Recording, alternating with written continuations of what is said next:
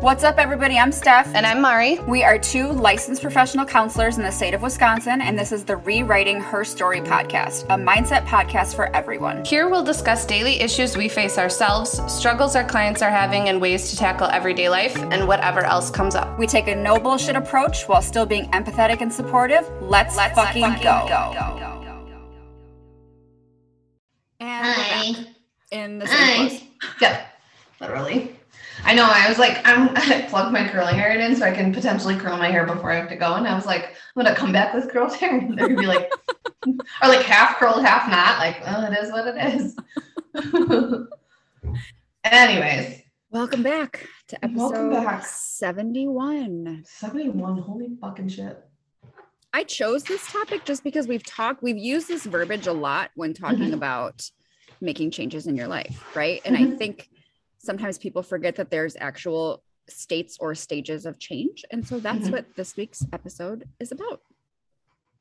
There I'm are excited. How many of them? Two, six, five, six, six. Uh, yes. Right. I couldn't count because the font was really small and my glasses on. So I was like, is there five, six? I can't see. There are six. And now Mari's counting to verify. Uh, yeah, there are six, but this graphic that they have is five. That's why I was like, wait, what? This pie chart. Yeah, I don't know why. right? Because I was like, uh what's not in there though? Oh, pre-contemplation. Oh, okay. That because makes that's sense. like you're not ready to change yet. That's yeah, you're not jumping in yet. You're kind of doing the double dutch. When I learned about states of change, it was in regards to um, substance use and like quitting. Oh yeah, yeah, yeah. I I do remember that in some of my I don't even know what the classes are called anymore. But I'll just call them the AODA classes. Um, because I did I had an AODA certification. Oh, I did not have a certification. I just had I, to take a class in grad school.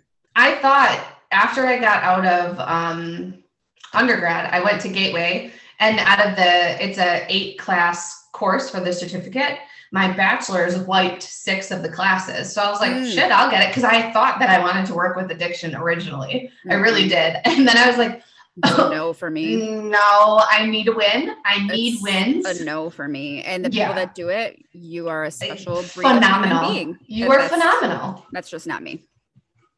That's just not me. But I, yeah, I need wins. Yes. The states or stages of change can be applied yes. to literally anything anything yeah. that you want to change in your life. Yes. So we just want to go back and forth like we usually do. Yeah, that's fine. Okay. I will start. Stage one, which while it is stage one, it's also not like the starting process of change, right? If you are in the mm-hmm. pre-contemplation, pre-contemplation state or stage, you're not seriously thinking about changing anything. Mm-hmm. Like you're not even contemplating change. You're just like, you're there, right?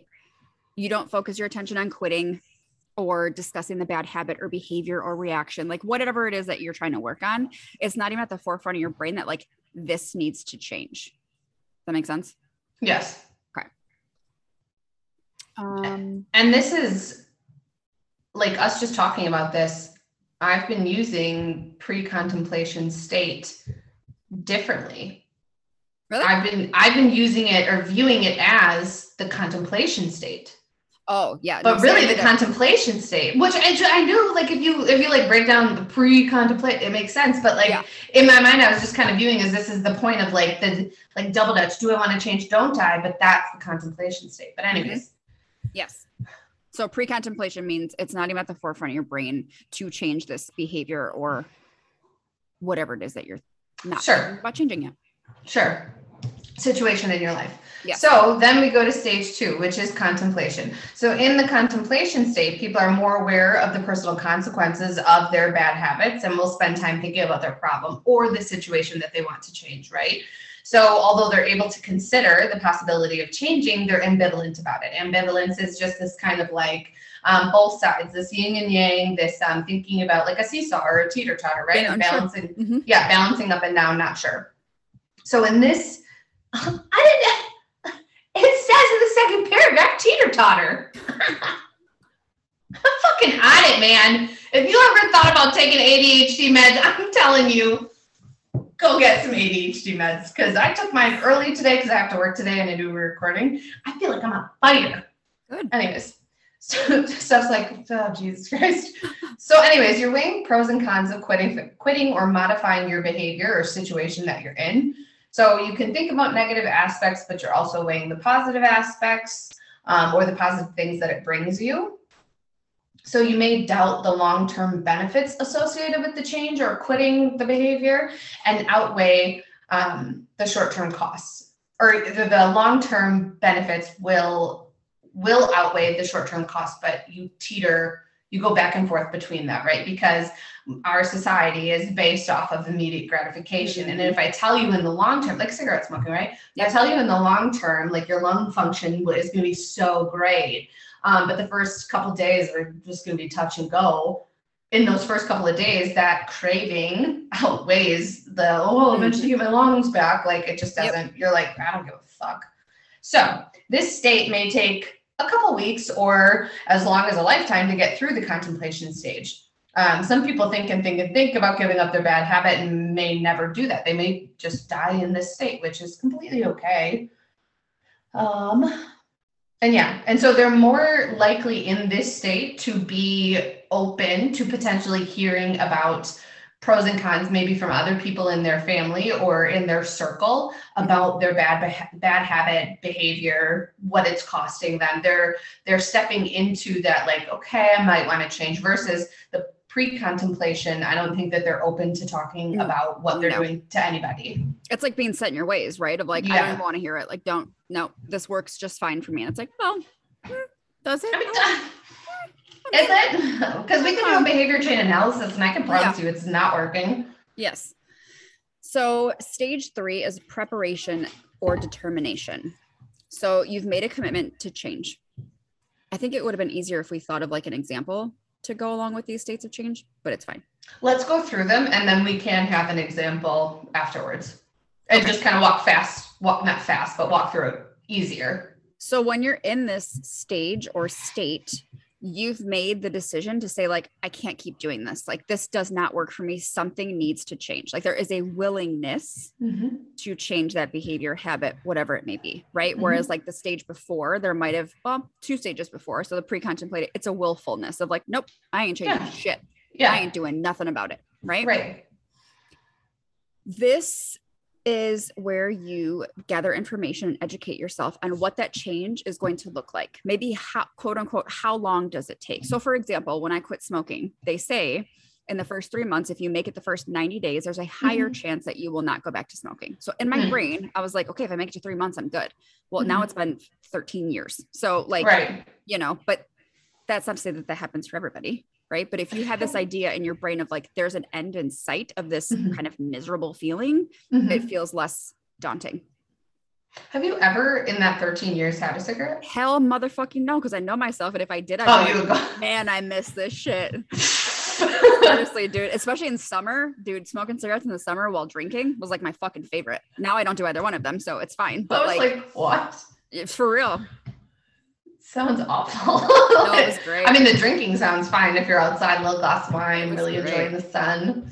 Anyways, stage four, action or willpower. So this is the stage where people believe that they have the ability to change their behaviors and or the habit or situation that they're in. This is can be the shortest stage, usually is the shortest stage. So sometimes as little as like that's my decision mm-hmm. and or sometimes like six months right? But realistically these are where people are really into it. Um, so this stage depends on the person's own willpower. So they're making overt efforts to quit or change the behavior at a greater and are at a greater risk for relapse so mentally, they review their commitment to themselves and develop a plan to deal with it. So realistically, this is like where a vision board or writing goals and gratitudes would come in handy because again, it's just that reaffirmation over and over and over again as to why you want to change your behavior or you want to um, move away from the situation that you're in or even having like a relapse prevention plan. And this doesn't yeah. have to involve drugs, right? But a relapse right. prevention plan in terms of, okay, if I react negatively and I am aggressive or passive aggressive, my plan is to come back and fucking apologize and take mm-hmm. responsibility, right? And like having that in mind of this is what I'm going to do if a slip up happens. What's happening? It's you. Oh, you're waiting for me to go? I thought you had something else yeah. to say. No. I was like, is she thinking about like, is she paying attention to anything that I'm saying or what the fuck is happening? I was like, I lost her. I lost her. Okay. No, I, I thought it was a solid point and I was just waiting for you to go. And, but then like while I was waiting for you to go, I was looking ahead because I was like, yeah, I was supposed to be action willpower. And then it says stage five, but then it stops. And I was like, but there's six stages. Where's the next stage? And then I started panicking. But the ne- the stage that they want you to talk about is relapse. But obviously they're not going to make that a step because nobody yes. wants it to be a step. But I literally was like, oh my god, did I did I literally skip a step? Did I fuck us up? And then you're just sitting over there like, does bitch have a thought in her head? What's going on? Anyways, whatever. Okay, so stage yeah. five is maintenance. So that is being able to avoid temptations or returning to that previous behavior or habit or whatever it may be, right? You are maintaining those changes that you've made. Mm-hmm. And when I think about it in terms of like weight loss, right? Maintenance is almost harder than the loss part of it, right? Like yeah. you're actively working to lose all the weight or to change your body composition or whatever. And then to maintain those behaviors can be very fucking hard. And people will relapse into binge eating or whatever it may be. So the maintenance part is no joke, right? Like you have mm-hmm. to take those habits, behaviors, changes and be consistent with them, mm-hmm. just like you are in anything else in your life. In order for changes to stick, you have to be consistent. That is key. Absolutely. I Point blank period. Like that's yeah. Yeah, it's setting, it's those little habits that you're setting yourself up for that eventually lead to that big change. And the consistency in that is key, right? If I'm sitting here laying down a brick path, I need to be consistent with my pattern and measurements because otherwise I literally have a path instead of going straight. It's just off to the side, wonky ass path that I'm like, well, now look at me. Yep. So the possibility of relapse is there, right? Nobody when okay that's uh, overgeneralization. I would say it is hard to look at these stages of change and think i'm never going to relapse. Sure. never going to happen to me. I'm never going to use that bad behavior again. Why? Because uh, i don't need to. I'm going i'm soaring to the moon. Here's the thing. When you are learning new behaviors and new ways to challenge um, the situation you're in, your thought process, it's not going to look like a straight shot up. The trajectory isn't just like, oh, I'm, I win, I get an A.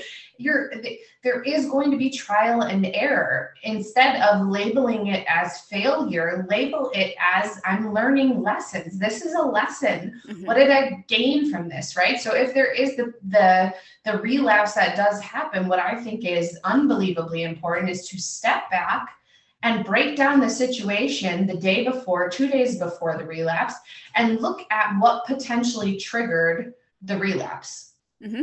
Was it um, like, was it a person? Was it a place? Was it a smell, a sound? Was it uh, a negative mindset that just spiraled? Was it a relapse or was it a pause in your life?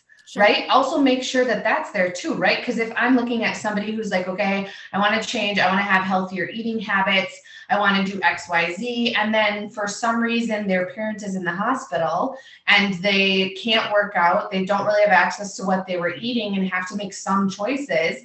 Is that a relapse or is that just a pause, a neutrality in your life because the situation was out of your control? Mm-hmm depending like look at that like sure you could argue well you could leave and go get better food or blah blah blah blah blah we don't know the situation it's just hypothetical right mm-hmm. so like again you know figure it out so, what I think would be a great way to walk through these steps or stages, I should say, is when people come to therapy. Mm-hmm. That to me would be the easiest one and most applicable, right? So, if we're looking at pre contemplation, people are just operating in shitty behaviors. Mm-hmm or passive behaviors or not like not getting their needs met, not serving themselves, not, not paying attention. To make yeah. themselves feel better. Yeah, no, no showing off in authenticity, nothing, right? You're just kind of living your life and you're like, oh, this is as good as it's gonna get. So then if you move towards the stage of contemplation, this is where maybe you're going on your insurance website and seeing if there are people who are in your coverage area. You're well, you, you have the thought of like, maybe I need help. Yeah. Right. Yeah. Like that's the first step is like, maybe I need to talk to somebody. Mm-hmm, mm-hmm. So you're having this thought process of like, okay, let's check it out. Is that even a possibility? Mm-hmm. Right. Which I think could definitely move into the preparation determination. Preparation mm-hmm. of I'm gonna find a therapist. Here are the different websites I can go to to I'm try to see phone calls, send some emails. Right. See if I like these people or if I don't. Stage four, setting the appointment, keeping the appointment, and going to the appointment, right? And continuing that path for the next up to six months, right? Like therapy doesn't end at six months, but I'm talking in the stages, the um, time frame that they give, right? And then stage five is maintenance, right? You you hit it hard in the beginning, really work on those skills, really work on trying and being able to um, understand that. Eh, I think there is the potential for relapse in this action willpower stage, right?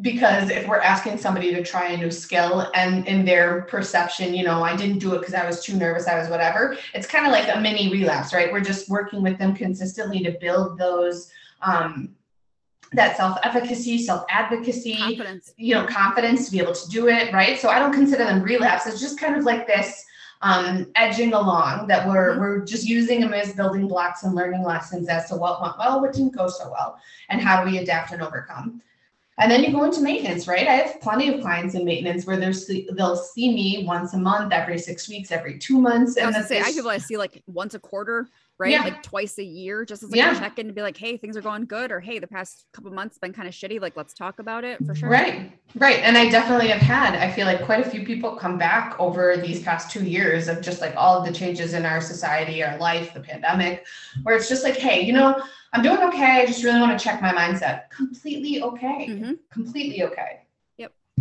So we talk about these stages a lot of these states, states, stages, doesn't matter what you use, it can be interchangeable. It was talked to me as the states have changed on our thing that we're looking off of its stages, doesn't matter.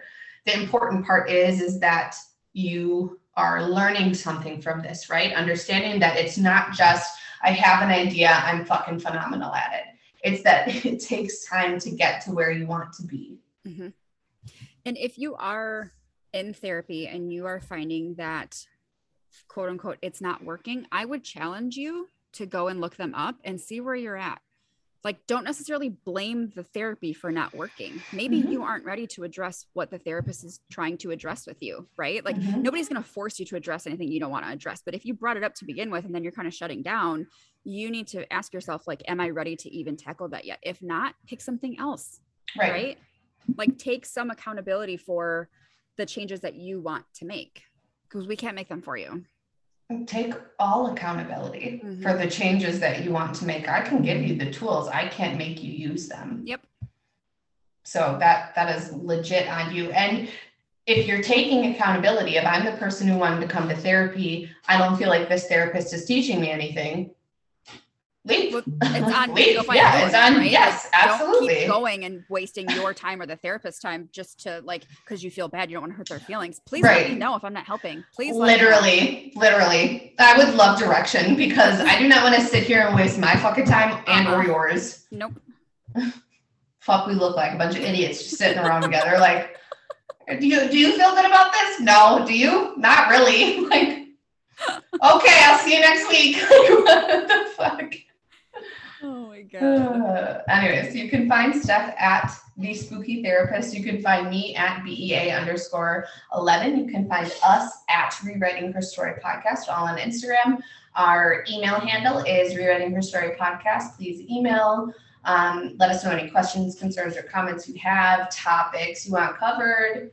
We're always looking. Yes. Um, and then rewriting her story on YouTube.